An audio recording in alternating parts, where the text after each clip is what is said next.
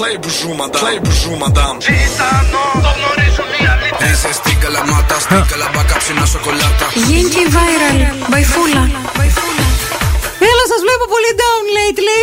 Ήρθα να σας ανεβάσω λίγο γιατί έπεσε και ο κορονοϊός. Έπεσε και ο λογαριασμός της ΔΕΗ. Βλέπω να πέφτουν κι άλλα πιο σημαντικά. Και δεν μπορώ. Είσαι μόνος η μονή. Αν ανήκεις σε ένα από τα τέσσερα ζώδια που θα σου αναφέρω, μπορείς να σταματήσεις να είσαι single.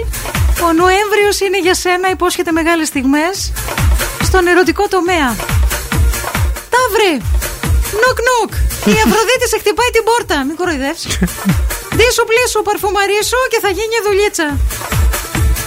Καρκίνη! Κόψε την κλάψα και τον drama queen, διότι η Αφροδίτη βρίσκεται στον εγώ καιρό και θα κάνει μια βόλτα στον 7ο σου οίκο. Τι μου λες; Με πιάνει. Τι σημαίνει αυτό; Έβδομος πρακτικά, ο 7ο οίκο είναι οι σχέσεις. Είναι η δέσμευση. Δηλαδή, ετοίμασε κουφέτα. Παρθένη! Η θεά του έρωτα και του χρήματος βρίσκεται στον εγώ καιρό που για σένα είναι ο πέμπτος οίκος. Βλέπεις πώ τους έχω τους οίκους, έτσι; Φλερτ, γνωριμίες, έρετες.